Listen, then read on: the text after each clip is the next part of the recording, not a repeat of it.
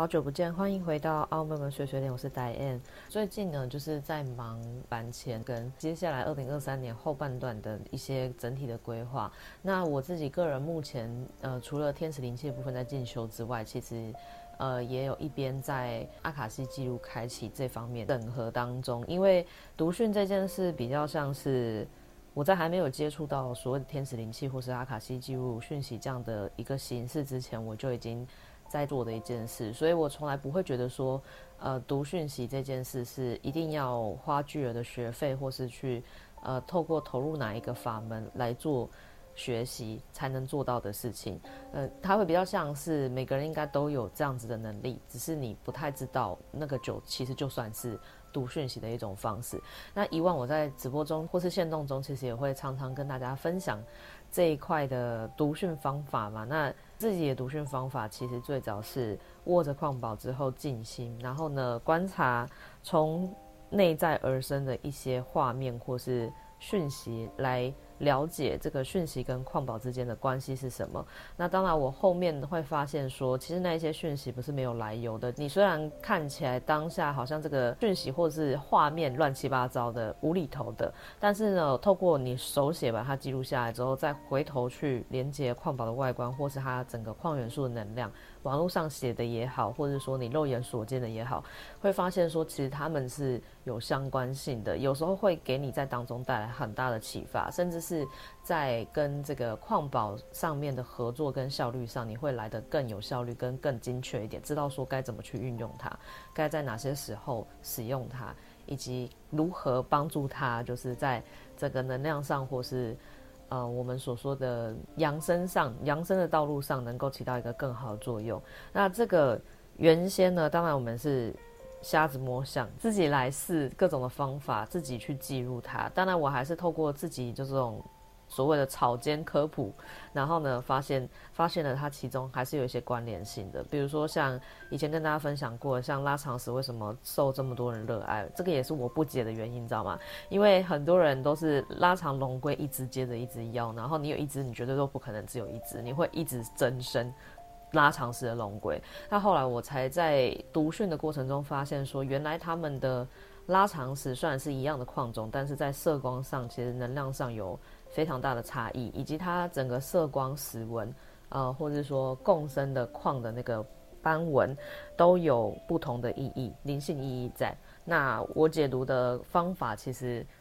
有一部分的讯息也会来自于这样子的外观，呃，来来理解说他们要传达给伙伴的讯息是什么。其实这个不难理解，这又有点像是以往我们看作家、画家。画一幅画，创作一个什么画面的话，我们也会在那个画面当中要理解这个画家他所要传达的精神跟概念是什么嘛？那其实矿宝它的外观并不是毫无道理的，你会发现透过这些观察，你会理解它虽然是。经过好几亿万年去形成，然后看起来像是野生自然生长，但是其实后来会发现说，它一切都有一个巧妙的安排。它的外观、它的颜色、它的形状纹理，并不是毫无来由的。它的那一些东西呢，它自然会带给就是观看它的人一些相应的启发。这个也是我觉得。很神奇的地方，它就有点像是地球母亲为我们作画的一幅画像，然后在当中蕴藏了很多呃需要知道当事人需要知道的一些灵性讯息在当中。那当然就是我们说的金矿这一方面，它的讯息所涵盖的层次还有非常多，一个是。我们最先讲的是矿宝的外观就有一环了，那再来是说矿宝的这类元素，元素本身它其实也蕴藏了很多的讯息在里面，包含说为什么我们会说白水晶它是水晶之王，因为白水晶它是透明到白色嘛，那依据色光的概念，我们来理解这个东西就不难，因为所谓的白色光或者透明光，它其实相当于反射了。光中的所有的色彩元素，红橙黄绿蓝靛紫都反射掉了，所以它才会看起来像是诶透明的，或者是说是白色的。那相反的话，黑色就是什么，全部都吸收嘛，所以它它在那个地方，它看起来就是黑色的这个状态。那透过这样子的一个色光的吸收原理来看的话，我们就可以知道白水晶它是呃帮你聚焦了这个光的能量，同时将这个七个彩虹的颜色呃集中反射回给。就是它附近的人们或伙伴、生命体。那么你的脉轮在接收到这样子的光谱的时候呢，它还是有。嗯，有一定的那种调节或是清理的效果，这个是我们也对应到所谓的七脉轮是有色彩的这样一个学说概念。那当然，这个东西呢是大家所写的，实际上的话，至于它是不是全脉轮调节，要伙伴亲自去试，也就是像我一样，直接亲自去跟这一位水晶相处，去理解，拿到它的时候，我身上所有的感觉是什么？我放掉它之后，我身上的感觉又是什么？用这样的经常的去。呃，接触跟观察，活在当下的观察，你才能够知道说金矿上它到底给你带来的好处是什么。嗯，我相信就是一开始虽然你会紧张啊，就是说，呃，这样算吗？这样有感觉吗？呃，可能觉得头痒痒，那其实这个都是算一个讯息，你要把它写下来，然后多写几次，你就会发现说这个这个痒其实不是不是。偶然的，那是真的是你某每当某一个特定的时候，你拿到这个矿宝的时候，就会觉得头顶痒痒。那我们可能会借由这样的形式，再来去考察更多的资料。所谓的头顶痒痒，在灵性修行上或身体的能量上呈现的意象是什么？你在后面的道路上，你就会逐渐去发掘到这一些相应的讯息。比如说，哦，头痒痒，头顶痒痒，原来是头顶脉轮被旋开在清理的一个感受。然后你再加上，如果你又投入了，比如说像。之后的这些法门，比如说像天使灵气，或者说阿卡西记录，然后你有同学跟你开始一起上课之后呢，你就会发现说，哦，原来不是只有我有这样的感觉，就是我碰到这个矿宝头痒痒，呃，我感觉好像是顶轮打开，我看书是这么写的，后来才发现其他的同学们也有一样的经验，然后他们也有觉得顶轮被打开，所以这个是这个这种整体的现象跟呃。能量上的对应应该是一种大数据的智慧，它是一个经验的累积。你一定不可能是在一开始可以理解到所谓的为什么头痒痒就等于顶轮大开，那一定是你的很经常的累月的观察下来之后，你会发现它的神秘所在、奥秘所在。那我后来呢，最近是借由天使灵气跟阿卡西记录这两个系统来重新去认识我手边的矿宝。当然，我会觉得。呃，它是一个需要经年累月去练习跟融会贯通的一个项目。这就就好比像是我们知道阿卡西记录是可以开所谓的人嘛，我自己或是其他人，啊，或者是说物件，比如说房子、呃景点，或者是金矿，其实也是其中一环。那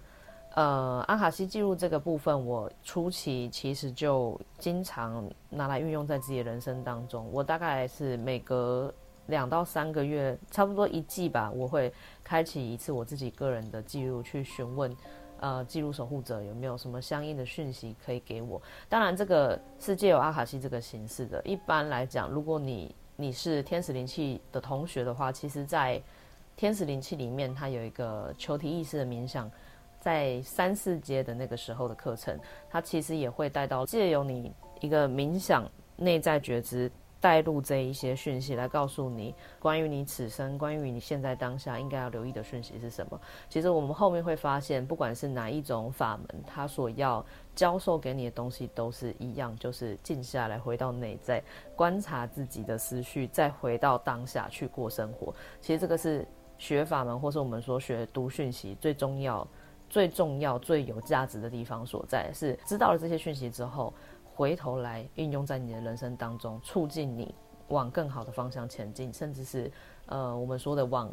呃灵魂更高的那个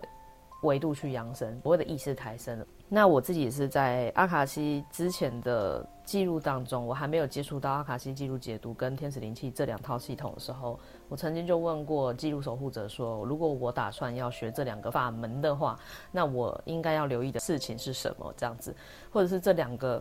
项目适不适合我学？那当时候那个记录守护者就是回答了说呢，呃，不管你要学哪一个项目，因为坊间有很多的系统嘛，比如说灵气就好多种，灵性修行这条路上更有更多，比如说梅尔卡巴，比如说，比如说奥修，比如说。呃，萨满系统还有太多了，举举例不完的。那他只有跟我讲说，就是你要学任何一样东西呢，最重要的精髓在于你学完之后如何能够运用跟结合到你个人的生活当中。如果说你没有办法理解完、融会贯通之后，运用在你的人生当中的话，那么你学任何东西都只会看到一个表象，那就比较像是我都会看到说，哦，天使灵气它是疗愈的项目，天使灵气又跟旧景差别在哪？呃，臼井是呃要解手印、要画符，但是天使灵气不用。它意思是指说，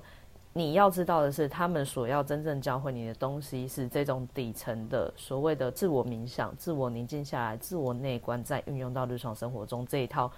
核心的精髓，不外乎它的目的都是为了让你更靠近自己灵魂的原貌，更知道如何去应对你当下所看到这些实相跟事件，好让你能够穿越这一些考验，往更好的方向靠近，更向你自己灵魂原貌的方向靠近。那如果说你看不出来这一环的话，你其实终究都只会在追寻各种不同的方法，但不得其门而入。大家知道这个意思吗？所以说，天使灵气跟阿卡西记录也一样。当然，在读讯的层面上呢，天使灵气是闭眼睛的过程，阿卡西全程开眼睛。如果说你是表小象的话，你就会知道说，啊，这两个不一样，一个是天使把讯息带给我，一个是我进到那个所谓的阿卡西亚的场次里面去下载这一些阿卡西的记录讯息。那来给我这些讯息的对象，可能就是我的。那大师、导师之类的人给的讯息，你就是只会看到这两者之间的不同。但是我最终发现，呃，它其实是一样的，就是它都是一个让你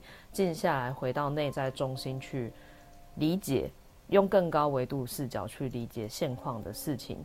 或是透过内在的一些工程、觉知工程。带你抢先看到一些往后未来的发展可能的一些讯息，这个不外乎就是其实也有点像是各位自己在私底下冥想的时候，经常会有灵光一现、神来一笔的那种想法。那有人说它来源是高我，有人说它的来源是我的指导灵之一。然后指导灵又分了好多，比如说像是我是信中国神事的，我可能就会说啊，我的这个灵感是观音给我的。那如果你是西方，可能就会说天使，或者是说你最近特别喜欢独角兽，那你就会看到刚好有一只独角兽捎来这个讯息给你。所以其实在这个灵修，应该说灵性修行、灵性成长、学习的过程当中，你会发现有非常多的。媒材跟方式可以去接触、靠近你灵魂的原貌，它没有所谓的对跟错，只有你有没有参透里面的核心精髓。那金矿本身，它其实也是这样的一个媒介。有些人他会开金矿读讯课程啊，大家有没有看过这样的那个课程讯息？那其实。当你跟金矿相处，你开始能够握着他们，静下来去感受他们所要传递给你的讯息的时候，你就会发现，它讯息的层次也不单单只是我们刚刚讲的那样，就是说，呃，第一个是它外观所要传达的意境，第二个是它矿元素本身带来的一些体感上的差异，比如说像我的头会痒痒的，我的全身会热热的，我的胃会暖暖的，就是它可能也不单单只是这边，更多的时候，金矿它。还可以连接到更高维度的我们所谓的灵魂，或更高维度的精神层次，来告诉你说，诶，针对你最近的境况呢，有一些东西可能讯息可以给你，就借由这样的方式，在当中突然明白了什么，突然生命豁然开朗，突然可以再继续往前走下一步。这个是水晶矿石现在大量进到人类生活中一个很重要的使命，也可以说是一个。里程碑，这个也是金矿他们现在非常希望跟人类合作，共同为这个地球整个整体频率，还有周遭人们带来更好的一个灵性成长的一个重要使命。我自己后来发现，我的整个生命过程当中呢，都有一点点像是默默的被往这个方向给牵进，就是不论我是去学天使灵气也好，或者学阿卡西记录也好，最终。我都会发现我的金矿这一块是没有办法抛下的，嗯，不能说没有办法抛下，因为比较像是这个就有点像是要讲到我第一次解读自己的阿卡西记录那个时候，我才正在考虑说要不要进入金矿的这个贩售的行业。那当时候我其实就已经开始有在尝试读讯这一块了，只是我不是很确定这个东西。一切到底都是怎么来的？那个时候应该算是灵性成长界的菜鸟小白。我知道我可以读到这些东西，但我不确定它的来由是什么，方式是什么，或者是说证据是什么，就是这些讯息可信的东西是什么。那那也是带着疑问一步一步做，后来才发现说后面才有这么完整的一个就是蓝图，你可以说是金矿合作的蓝图。那当时候第一遍阿卡西记录解读的时候，他就是跟我讲说，这个金矿解读的过程呢，应该比较像是个人跟金矿之间的一个交朋友的方式。他希望我是每一个。单独每一个都去了解他们的差异，跟他们所要带来的讯息是什么，不是每一类哦。就是比如说我一堆白水晶出，那就这一类都是呃水晶之王调节气脉轮。他说他们要的不是这个东西，要的是一个一个单一的去读取他们当中的讯息，去了解他们。所运用在人类当中、人类世界当中互助合作的那个面向是什么？那也会透过我自己这样子的逐渐加深的累积跟学习经验，去打开这一块的神秘知识，然后带给更多的伙伴知道说，原来他们的手中买到那个矿宝，就是小至几百块，大至几千块、几万块，都有他们自己的神圣使命在，并且知道要如何去跟他们做合作，因为。很多人他们是觉得说，我今天买了一个龙龟，或是我买了一只貔貅，然后它很贵，所以它理当要为我招财等等的，就是有些人旧有还是会有停留在这样的意象。但是其实矿宝他们所要带来的，呃，整个服务的使命是比这个远比这个招财来讲还要大很多很多。它所能带给伙伴的好处还有更多，是我们所看不到的，可能不是金钱了，可能是更多是你。灵性上的成长，或者是说你身心灵上的整体的平衡，所以这个是一开始在阿卡西记录第一次解读的时候，我就已经知道了讯息。结束之后，我就开始去接触了天使灵气跟阿卡西记录，最终才发现到说，呃，这一些法门其实都是指向一样的。道理一样的，就是要教你的东西是没有变的。当然，我的生命里面也发生过还蛮多很抓马的事情。我可能是比较顺流那种型，就是一般来说，我是一个比较闲散的人，不太会一直投入在社交活动当中。那我所社交活动那些场合，通常都会带来一些意想不到的牵线跟机缘。像我自己在矿灵这件事，我知道。他们是可以读讯息的，但是我从来都觉得那个是一个内在的工程，就是有点像是你摸了他们之后呢，呃，你的整个能量频率被提高，就有点像是收音机原本在一百台，然后呢碰了他们之后，你被调升到三百台，你开始可以收到三百台的电波。其实这个就对我来讲就是有点像这样子，就是你拉伸了自己内在的意识的频率之后，去接收到不同频道的声音，那。你要说那可能是更高维度的你，那可能是在一百台、六百台、七百台、八百台，或者是说阿卡西记录可能是在一千一百台的那那种频率波动里面所收到的讯息是概念是这样子的。我有时候不太会觉得说他们里面是真的有助灵。那当然这件事我也在阿卡西当中也去问过了。我问他说，嗯，金矿里面是不是有灵的？那他们跟我们讲说，原本产生出来的金矿其实是没有的。没有灵灵魂在里面，那只能说是一个载体，就有点像是我们刚刚讲的，呃，那种借由碰到这个金矿的能量汇聚之后呢，你会拉伸你的意识去接收到不同波长的一些讯息。它同时也是一个载体，就是载体它还是有可能可以借由住进去这个形式来形成一个有意识的物件。这个我后来觉得也不奇怪，因为我后来在读了很多的书，比如说像赛斯啊，比如说像墨基瑟德写的《生命之花》的书啊，他们其实都有提到灵体这个部分，它有非常多的维度。我们所谓的维度就是它的能量波频不一样，但是呢，它还是能够借由住进去某一个物件里面，长期跟着这个环境。里面的一些人事物所产生的波动，一起去学习跟成长，这还是有可能发生的。所以，这个我们是我们会说，有些金矿里面有些人还是会感应到他可能没有离他这么远。那不单单只是心灵传来声音，有时候可能就仿佛像是在你旁边陪伴你那样。那当然，这个金矿本身还是算一个载体，那就有点概念，有点像是这样，有点像是你在宫庙里面有很多全台有很多不同的土地公都雕了一个神像要。要让土地公暂住安居在这个位置的概念是一样的。那大家有知道土地公他是会轮值的，你知道吗？就是如果他在这个地方，他在这个偶身里面修行到一个程度之后，功德圆满之后，他是会再回到光中，再由其他的呃灵魂进来这个土地公的身上，继续担任这个土地公的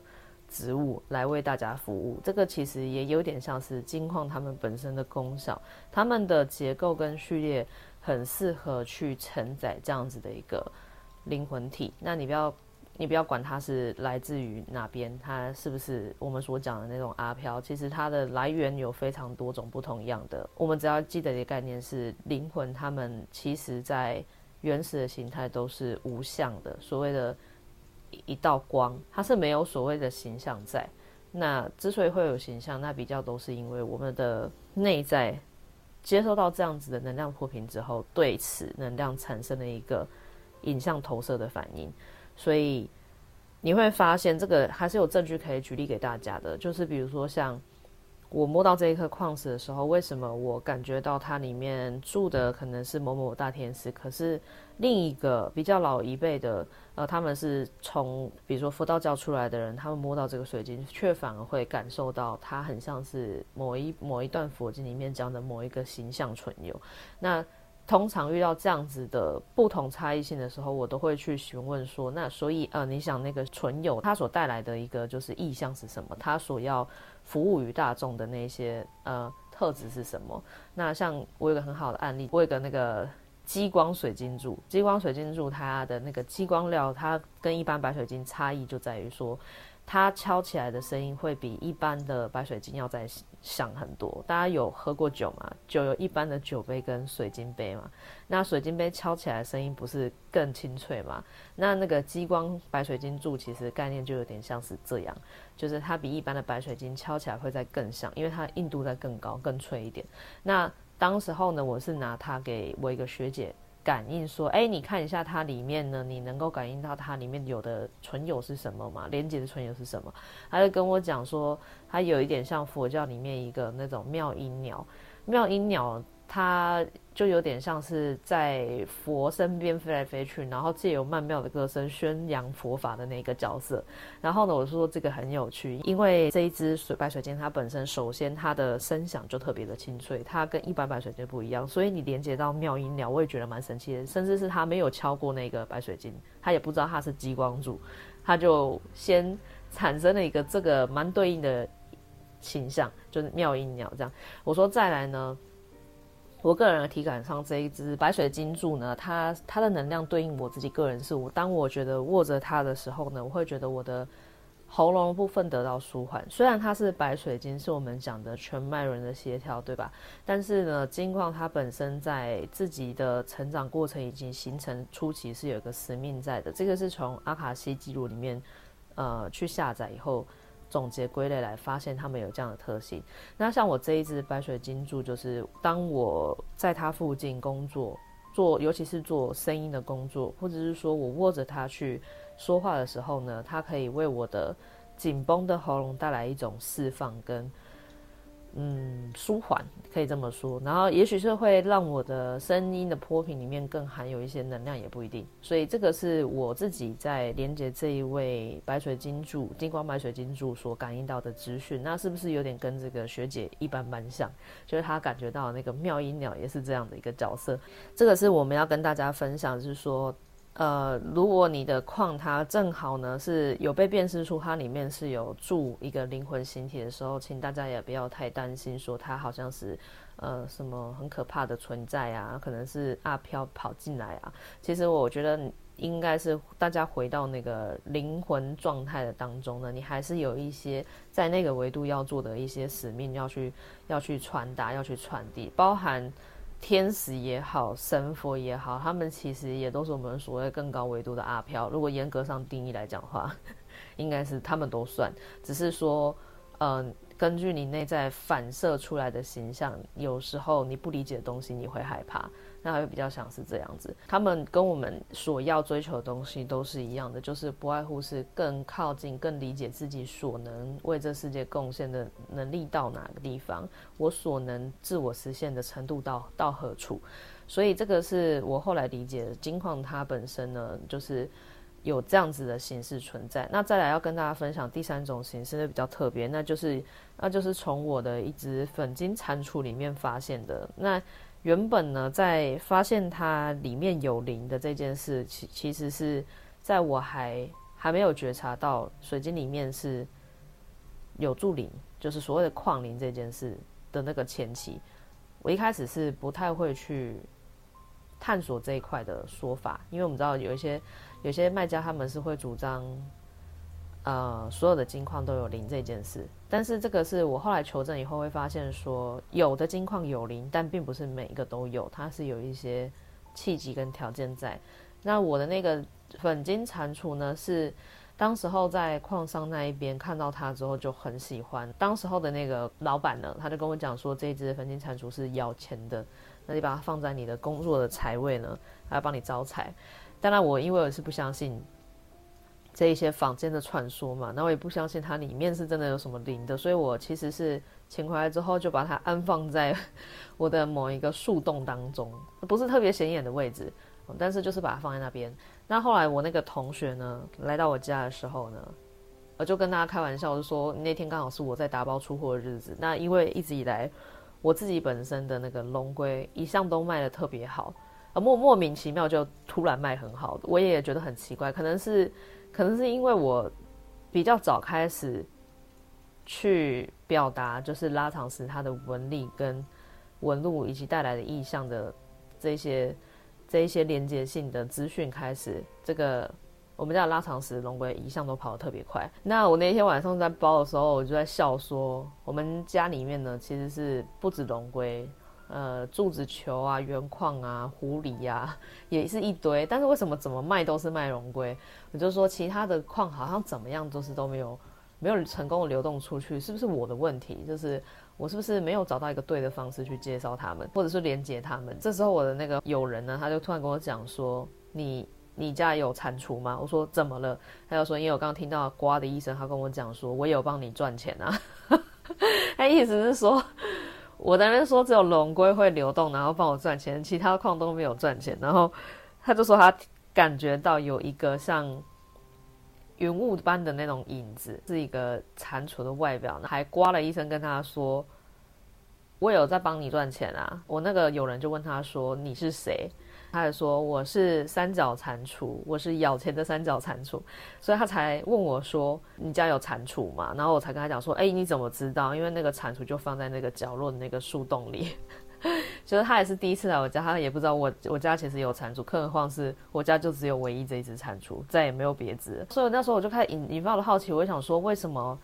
他没有来过我家，他也不知道我有蟾蜍。为什么他会知道我家有蟾蜍的雕像？然后为什么那个蟾蜍还会跟他讲说，我有帮你赚钱，而且我是粉金咬钱三角蟾蜍？我想说，嗯，我不知道那只蟾蜍是不是三角咬钱币，因为我我其实看不太出来，但是看那个形状应该是三角，没错。至于它有没有咬钱币呢？我一直是打一个问号，因为它那个雕的雕工方式一直让我觉得它是。嘴唇很翘的蟾蜍，倒不是真的养了一个一个咬了一个钱币，所以当时候我们只能就是归类说，那应该是他他要传达的讯息，就是因为这个整整间整间家里面就只有他这一只蟾蜍。那后来呢，针对那个晚上，我们是用了灵摆去问的这个蟾蜍很多的问题。首先呢是问他说，你是里面有灵魂吗？他们讲说对，他是在这个矿里面的灵魂。那我们就问他说，那所以你是我们房间说的阿飘住进去吗？他又跟我们讲说他不是，他是从这个金矿本身呢，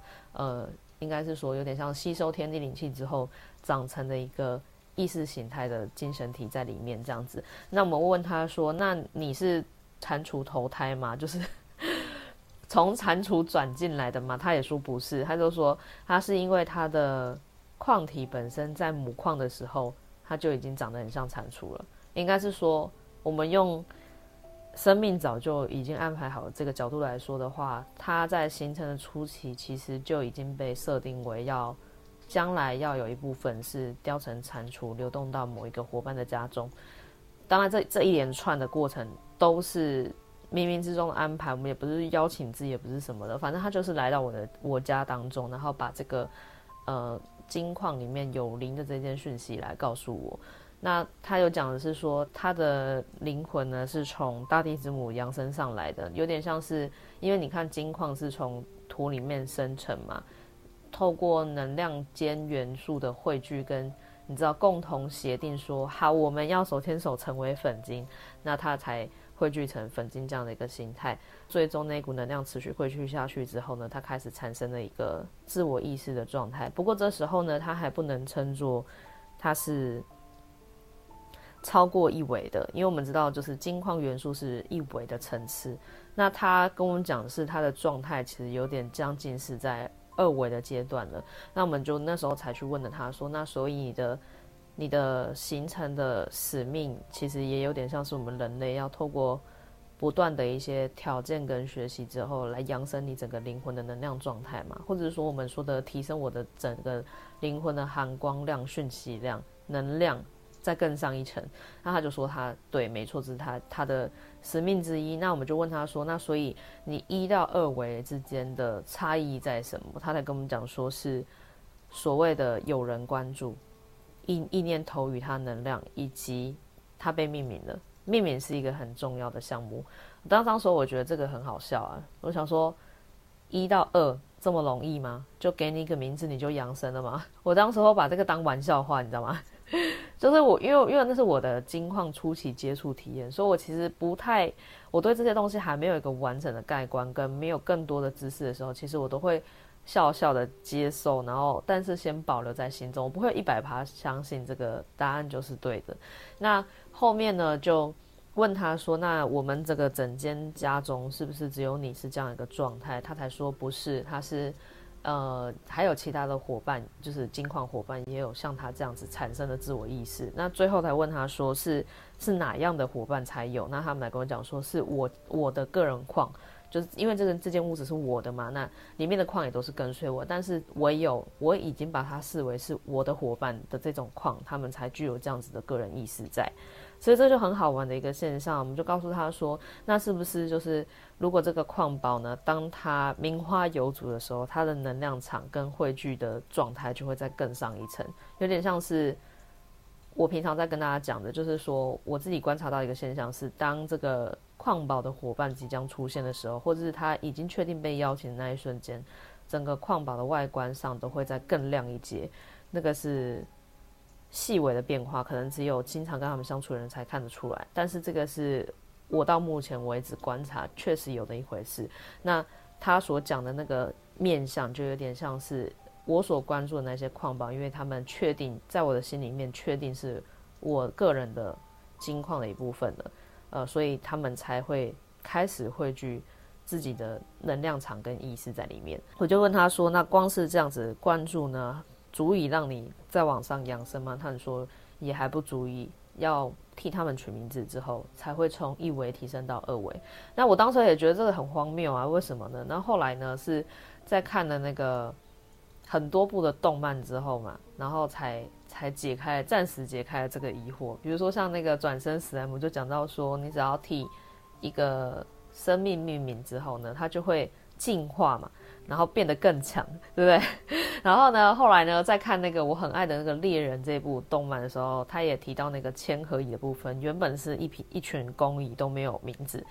那自从呃其中有一位突然要求可不可以有自己的名字开始，有一些呃成长的能力比较强的千和蚁就开始替自己取名字嘛。那自从这些比较能力比较好的千和蚁有了名字之后呢，他们的个人意识、跟个人性格还有能力都得到了一个更大的提升嘛，跟转变嘛。所以我会发现说，哎，奇怪，那个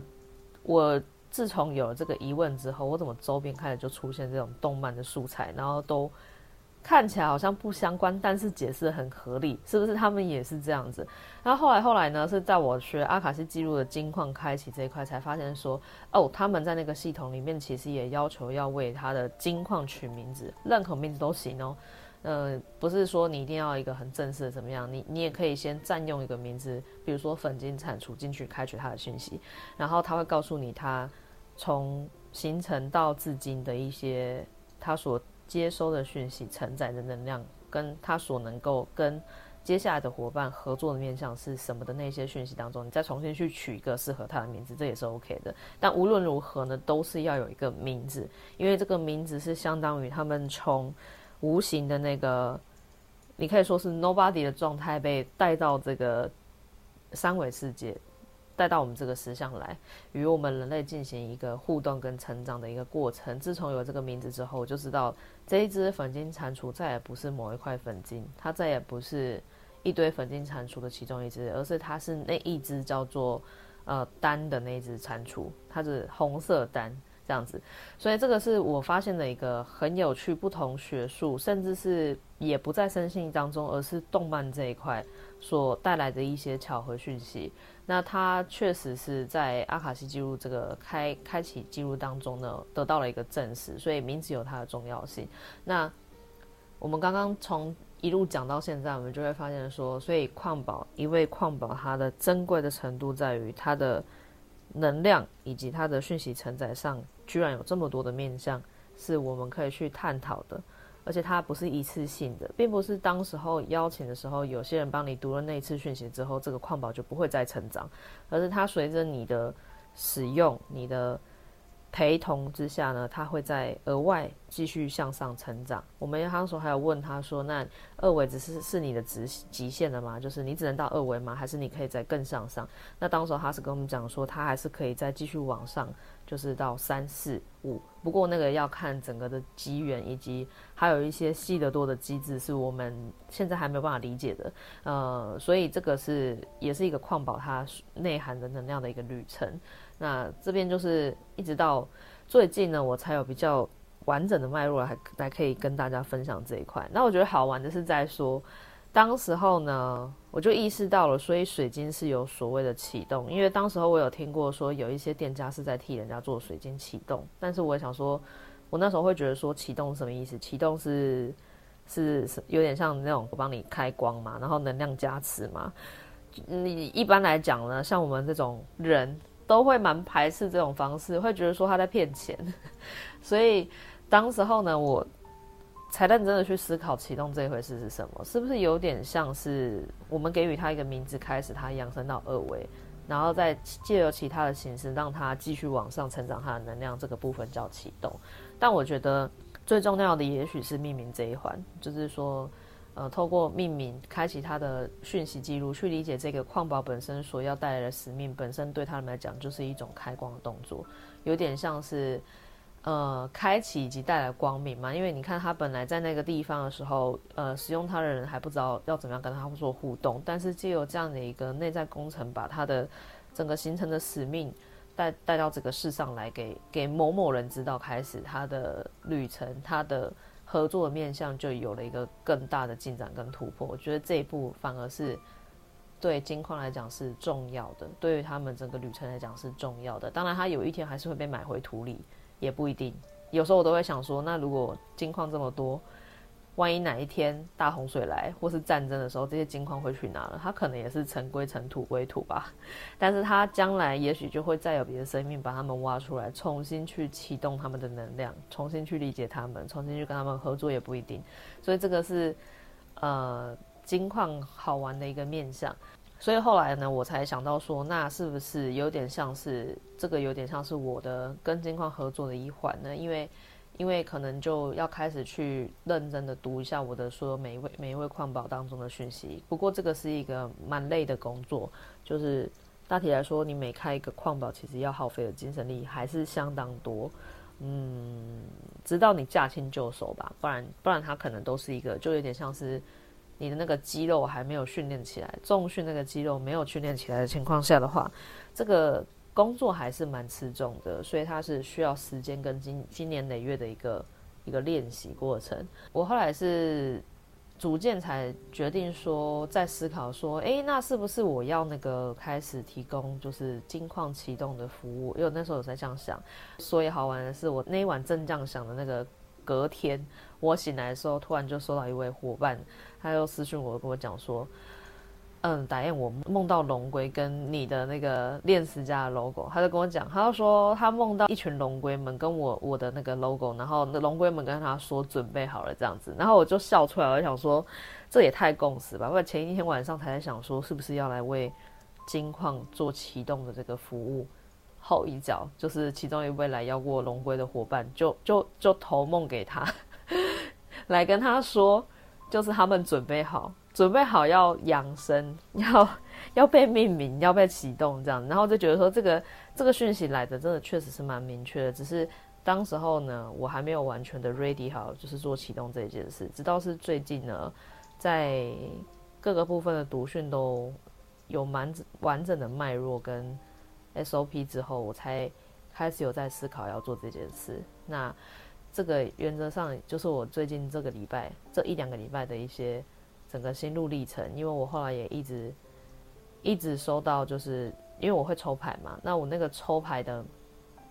抽牌其实经常会抽到就是萨基尔的那个教育学，然后以及加百列的就是创意书写，以及吉加的点子，乌列尔的那个吉加的点子，就是他们会跟我讲说留意你的那个。呃，来来去去的想法，因为他们是根据你的祈祷所带来的一些讯号嘛，要引导你前往下一步那个部分。那再来呢，是我还要抽到就是大天使艾瑟瑞尔的智商师，他是跟灵性智商为人带来指引，跟就是继续走下去的那股力量的那个大天使，还有其他的，比如说像讲说这一切都是神圣秩序最好的安排，所以。我其实当时候有这个想法开始，但不知道怎么做的时候，我也没有抱持太多的焦虑。我觉得应该是还有一些环节还没有补齐，但是我会把它放在我的心中，当成是我接下来人生的一个小的里程碑。只是我不知道它什么时候会完成，但是我知道它在将来的某一天呢，是会呃被形塑而成一个完整的样貌，然后公开给这个世界，就是提供这样的服务。所以今天是我。截至那一次到现在为止，觉得已经差不多的时候，所以我才有一个完整的故事跟脉络在这边跟大家分享。好，那那这大体上来讲，就是呃我最近的一些跟金矿相处的过程，但我也觉得挺好玩的，是因为我曾经也有想过，当我要转往就是。智商这一块工作的时候，是不是我的金矿就逐渐可以不用再卖了？因为毕竟囤着这些金矿啊，就是它可能也会让我就是有有产生地域上的限制。比如说，我可能以后想要全世界跑的时候，这个金矿呢是没有办法这样子一直带在身上的。但是呢，殊不知呢，就是每当我有这样的想法的时候，我自己在个人日常抽牌中就会出现那个，你知道，厚厚卡里面有两张牌是跟水晶有关的，一个是水晶是我的灵魂伴侣。一张是水晶会帮你快速通过课题。每当我有就是放弃跟他们继续相处的想法的时候，他就会抽到这两张牌，就是水晶是你的灵魂伴侣，意思是说你不要放弃，你要继续，你要继续就是介绍他们，继续推动他们，继续呈现你跟他们互动的方式。所以这个是我觉得挺好玩的，就是大家不知道有没有人因为听了这个节目，然后开始跟我一样，会每天抽牌，然后去。对照自己日常生活中的思绪，以及好好的来对应看下一步应该要做什么，里面都会暗藏着一些讯息跟你知道眉头，让你去理解你整个生命的脉络，是一件很好玩的事。好，大体上来讲，就是这是这礼拜的碎碎念。然后呢，嗯，不意外的话，应该是最近如果我进度准备的差不多的时候，会把这个金矿启动的服务放上去，提供给大家。那如果说你有在我们家邀过矿矿的，或者说你有在其他家邀，然后想要做启动服务的，想要读他的记录讯息，理解这个矿矿它本身自带的能量，跟他能够跟你合作的面向是什么的人，就是欢迎你再来，呃，找我帮你们做这样子的一个服务。哦，对，那除此之外呢，那个天使灵气的部分，他们针对金矿其实也有一个很好的运作面向。第一个是它可以净化矿宝，以及为矿宝的整体能量在做拉伸，因为天使毕竟是借由天使这样协定的一股力量来提升他们的呃品质，就有点像是他们对人可以做到调频以及提升能量，那对矿宝这样子的一个序列编编码，很适合承载能量的一个金矿物质当中，天使的灵气还是能够起到这样的作用。那这两个相应的服务，我都会在近期整理上去之后呢，开始为大家。为有缘的伙伴来做这样的服务，那我们这一集就到这边，大家敬请期待，我们下一次见，大家拜拜。